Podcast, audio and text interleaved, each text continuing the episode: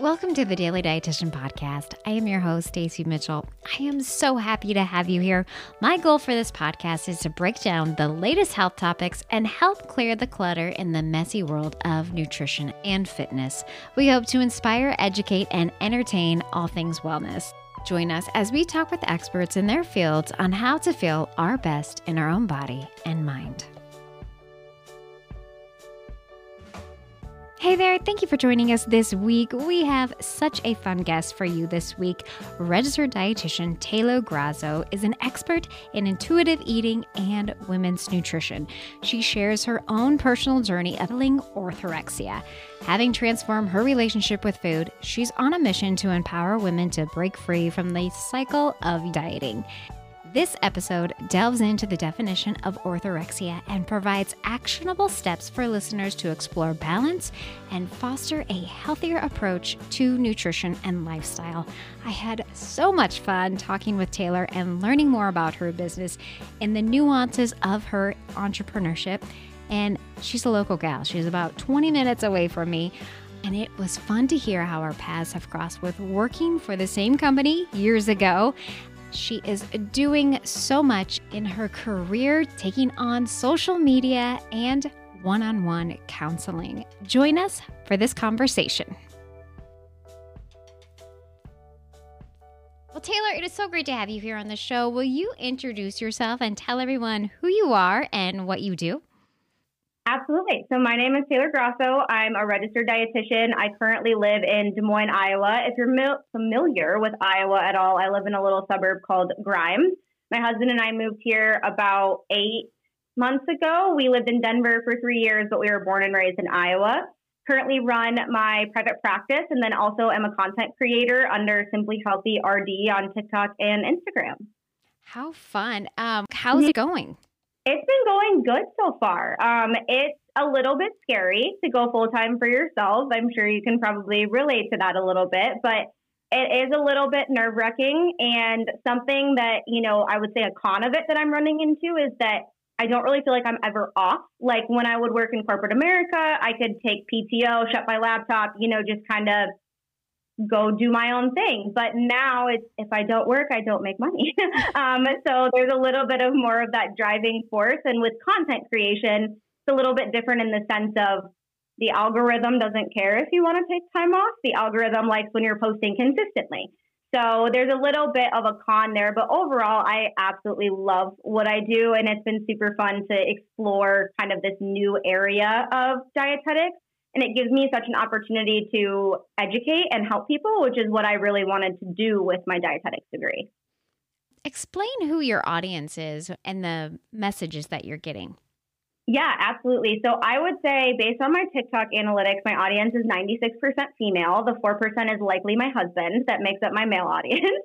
Um, so I do focus a lot on women's health and nutrition overall because I feel like there's a little bit of a gap in terms of specializing in kind of that women's health and nutrition versus just overall general nutrition, right?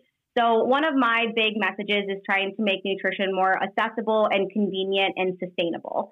So, what I'm really focusing on is health related habits rather than weight loss. I think a lot of the times when you hear dietitian, you automatically correlate that term to, oh, can you help me lose weight or can you write me a meal plan? But those are both of things that I actually don't do as part of my job. Um, I believe in weight autonomy. So I definitely don't say to my clients that, you know, I'm inherently against weight loss by any means.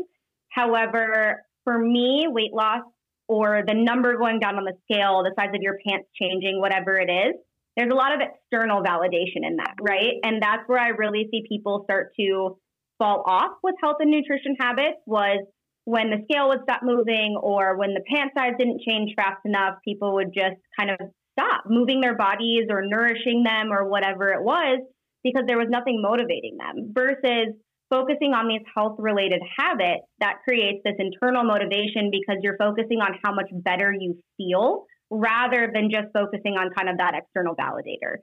So that's one of my big main messages that I preach I also work with people in the eating disorder and disordered eating realm. Specifically, orthorexia is a lot of what I work with, which we're seeing quite prominently in the wellness area. So that's kind of another realm that I work in as well. Explain a little bit about orthorexia orthorexia because it, it is one of those terms that people are not familiar with. But mm-hmm. when you hear what it is, you might find it very relatable. Yes, absolutely. So, orthorexia is what's known as the obsession with clean eating. And then oftentimes we do see it tied in with overexercise or obsession with exercise. So, where the line gets a little bit blurry is that people are confused by this because they're like, well, I care about what I'm putting into my body. So, uh, why does that give me an eating disorder or disordered eating habit? But there's a difference between caring what you put into your body and obsessing over what you put into your body. So, for example, if you're someone who doesn't like to go out to eat or go to a friend's house where maybe they're preparing a meal because their food is not on your safe list or their food is not something you don't know what's in it. You think they might be using an oil that you deem bad.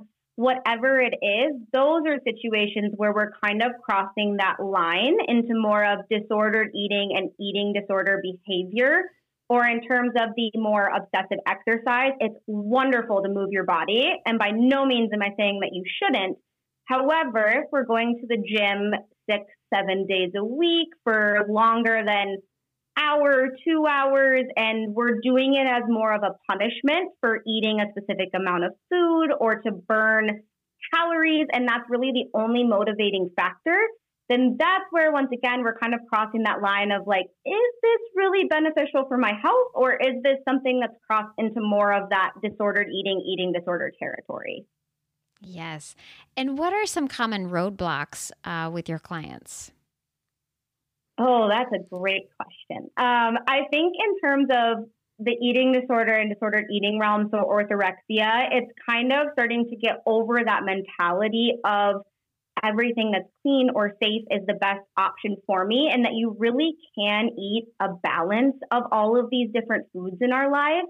And a lot of the symptoms that people come to me with, for example, are like bloating, hair falling out, brittle nails, like all of these things, losing your period, all of these things where we know that we're not metabolically healthy. And so, really kind of differentiating that factor of weight loss is not the only thing that equates to health. Because I think a lot of the times when we're in, and even if you're not in that eating disorder or disordered eating realm, I still think there's this big hallmark that we see in this industry of people being like, well, weight loss will solve all of my problems, right? Because that's what diet culture has told us. That's what we see in the media. But in reality, it's more of these health related habits that will solve a lot of your problems and make you feel better and make you feel more confident. And also, people don't realize how much food is consuming their lives until they start to let go of some of those thoughts and different things around food, like good and bad foods and all of those types of things. So I feel like that's definitely the biggest roadblock that I see with a lot of clients is really just that first part of intuitive eating. So rejecting the overall weight loss mentality and realizing that weight loss and thinness is not the only thing that equates you to health. What would be some of the first steps in starting this process? Yeah, absolutely. So I work a lot one on one with clients, and sometimes they say I almost feel like a therapist as well. Um, because you are working through some of that cognitive behavioral therapy, right? I think one of the biggest things is working with a practitioner. I think that this is something that is hard to reject on your own. But one like small step that I give to a lot of my clients to just get you started is social media we don't realize how much we're consuming with diet culture, negative body image, disordered eating habits. If there is anyone on your social media feed that makes you feel less than based on your food, nutrition, or exercise choices, unfollow them or mute them. If it's someone that's close to you, all you have to do is mute them and they're not going to have any idea. But we don't realize how much that consumption really does play a role into how we view ourselves because we truly are caught in that comparison trap with a lot of things, and social media has really only made that worse. And then a second step that I try to work on with clients, I would say kind of it's twofold, starting to reject that good and bad food mentality and realizing that we can view food on a neutral playing field. And I think when I say this, people are like, oh, so you're saying like a donut and broccoli are the same thing. And I say, no, a donut and broccoli are not nutritionally the same. We know that, but they're morally the same. There's no morality attached to food. And so when we can start to reject that morality and realize that all food is on an equal playing field, and the only time you should feel bad or guilty or shameful is if you break your moral code. Um, a kind of little joke that I always give to my clients in our first session is if you eat a kale quinoa salad and you punch someone, you're still not a very good person. So eating kale and quinoa doesn't make you good, and eating a cookie doesn't make you bad. It's just that they have new, different nutritional varieties, and we want to find ways to balance those so that you can enjoy these fun, delicious foods. I always also say that God gave us taste buds for a reason. That's why those foods exist. But then we also want to make sure we're giving our body what feels good and makes us feel good, both mentally and physically, which is a lot of those nutrient dense foods. I when I asked this question, I was hoping you were going to say social media because how many times do we come on here and we see the fear mongering oils or wh- whatever it is. And it, the seed oil thing, oh I'm so over it. Right. it is way too much. Um, mm-hmm. Within your social media, what are some common posts and reels that you like to show show for your audience?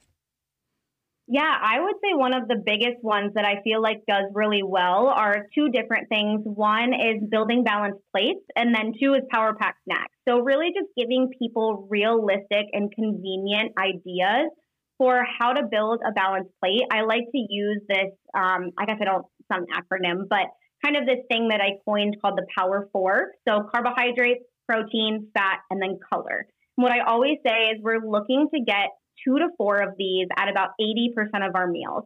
If we're doing that, we're doing a pretty dang good job of providing our body with what it needs and also showing people that processed foods, for example, those can be readily usable. They can still be nutrient dense. They're not something that's scary just because they're in a package.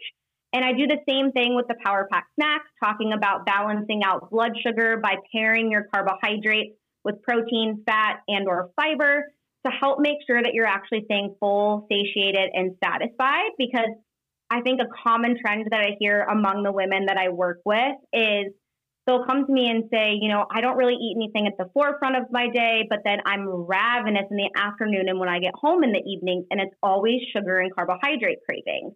And so explaining that carbohydrates aren't bad for us. They're your brain and your body's main source of energy. They should be a part of snacks and meals, but it's a matter of combining these protein, fiber, and fat to make sure that we're keeping those blood sugar levels balanced. We're actually staying full and satisfied from these meals rather than just, you know, eating a carbohydrate by itself and that blood sugar spikes really fast, falls really fast, and you're hungry 20 minutes later. So, really, just kind of trying to teach people how to build these plates and snacks in a super easy, convenient, and accessible way. I love hearing that. You have a lot of fun items see what I eat as processed food, and you mm-hmm. talk about the blood work, and also again just making those balanced salad kits. We have pancake meal prep. Um, through this platform, what is your favorite part about teaching everyone and educating people about your message? My favorite part is when I get messages from my followers that say that I've helped them heal their relationship with food by not even working directly one on one with them. And you know, there are people who do need that direct one on one attention or accountability in order to really work through that relationship with food. But the fact that I can make a difference by just posting TikTok videos online, like the reason that I went into dietetics was to help people. And I think a big thing for me and the reason I didn't want to do clinical was something didn't sit right with me in my internship when I would walk in a patient room, give them a handout, walk out, and likely never see them again they'd usually get referred to an outpatient dietitian or someone else. And I was like, I don't feel like I'm helping anyone doing this. And as someone who dealt with orthorexia myself, it was a really big thing to me to want to be able to spread awareness about it, but then also teach people that nutrition doesn't have to be this big, scary thing or even this big, scary, expensive thing. Because I think, too, with a lot of the fear mongering that we see with the shirtless men in the grocery stores running around. It's like, oh, you have to eat these cookies that are eleven ninety nine for them to be healthy, and it's like absolutely not. We can find accessible, convenient, processed options that are still really nutrient dense and actually fit into your lifestyle. Because that's another thing that I always say is that if it doesn't fit into your current lifestyle, the likelihood that you're going to do it for the long term and it's going to be sustainable is really, really slim, which is why we know diets don't work because they don't fit into most people's lifestyles. So I think it's just a matter of hearing from my followers, like I have made a small difference in their lives because the reason I made the page was hopefully help one person. And I get messages almost on a daily basis from people telling me that I've made a big difference in their life. And that's a really rewarding feeling that I can do that with just a platform. Um, so I think that's probably my favorite part. And also just hearing from people that the light bulbs click, like, oh, this makes sense. Like I understand it now because I think that's another big thing that I noticed in the nutrition and fitness industry. Nobody explains the why behind nutrition. It's like, why are you why do i need protein? Or why are you adding a fat to my meal? Or what is fiber? And why do i need it? We don't know these things because not everybody went to dietitian school. Um, so being able to like create that light bulb for people where they actually feel like they understand nutrition is just really fun. That is amazing to hear that. And the good side of social media because a lot of the time mm-hmm. we see the bad side and and those people that make the comments that are not agreeing with you so it's great to hear there are plenty of them that enjoy what you're mm-hmm. doing mm-hmm. yes absolutely and don't get me wrong i get the troll comments but i've gotten really good at ignoring them and blocking them oh, so good, good. yeah um, yep. where can everyone find and connect with you yeah, so Instagram and TikTok at Simply Healthy RD, so like registered dietitian on the end there, and then my name is Taylor Grasso. Those are the two main places that I post content. Um, so yeah, those would be the two places where people could connect. And what services do you provide? I offer one on one coaching, and then I'm also currently in the work of building out a course that has to do with cycle thinking. I haven't really talked about that at all, but that's another big area of kind of my practice and what I teach on has a lot to do with hormone health and women's health and all of those types of things. I've done a lot of work myself in terms of cycle thinking. So I'm working on creating a course that involves a lot of education on women's hormone health, nutrition in relation to that. And I'm partnering with a certified personal trainer to help also create some workouts that people can do during different phases of their cycle. Love hearing that. That is awesome. Um, last takeaways for for anyone trying to take on a more balanced lifestyle. I think start small is something really big that I emphasize with a lot of my clients. I think we see this a lot, especially with the new year approaching, that you try to flip your life upside down, right? Like you'll be maybe working out one time per week, maybe two times, and now all of a sudden you're doing a challenge or a program that's six days a week of exercise or something like the whole 30 where maybe you're eating a lot of fast food and now all of a sudden you're eating all of these home cooked meals that feels really overwhelming. Instead, start really small. You're only working out once a week, add on a second or third day and make it consistent. And then when you feel like that's consistent for you, up it to four days a week. Do what feels good to you. And also with that, not doing this um, I feel like we do a lot of paralysis by analysis where we think we have to be perfect in order to do nutrition or work out or do all of these things where a 20 minute workout is better than no movement at all. Or one vegetable on your plate is better than not eating a singular vegetable throughout the day. So start with these small little habits that feel doable and sustainable for you and then build upon them over time until you feel like you have a really consistent routine that fits into your lifestyle because that's going to be something that sticks for the long term versus another one of these quick fix fad diets that we're no, we know we're going to see all over the place come January 1. we need that extra boost, uh, the mindset piece in there anytime we yeah. hit we hit a new year new year. mm-hmm, a hundred percent. As it makes our blood boil, right? For for us. I, yeah, it's my like least favorite part of the year. I always, I'm just waiting for all the things. I love it. Um, well, Taylor, thank you so much for sharing your story here and your message and where people can find you and just being that louder voice. Looks like you have a quite the following on TikTok. So keep on doing what you're doing, and we'll be cheering you on. Awesome. Thank you so much for having me. It was great to be on. I had so much fun talking with Taylor and learning more about her new business. Um, hearing that story of orthorexia, because I think many of us have maybe an undiagnosed relationship with food that, hey, may be defined as orthorexia, and taking on that more balanced approach. And like she said, looking at the habits and building that healthy lifestyle. I have linked all the information for you to connect with Taylor from her Instagram to one on one coaching as well as her Stan Store. She is doing so many incredible new things coming this year from launching a new podcast to expanding her business, and it is fun to watch her grow. So be sure to connect with Taylor. I just want to thank you for listening this week and be sure to share this episode with a friend. We are continuing to growing our listenership and I cannot thank you enough. Have a wonderful week.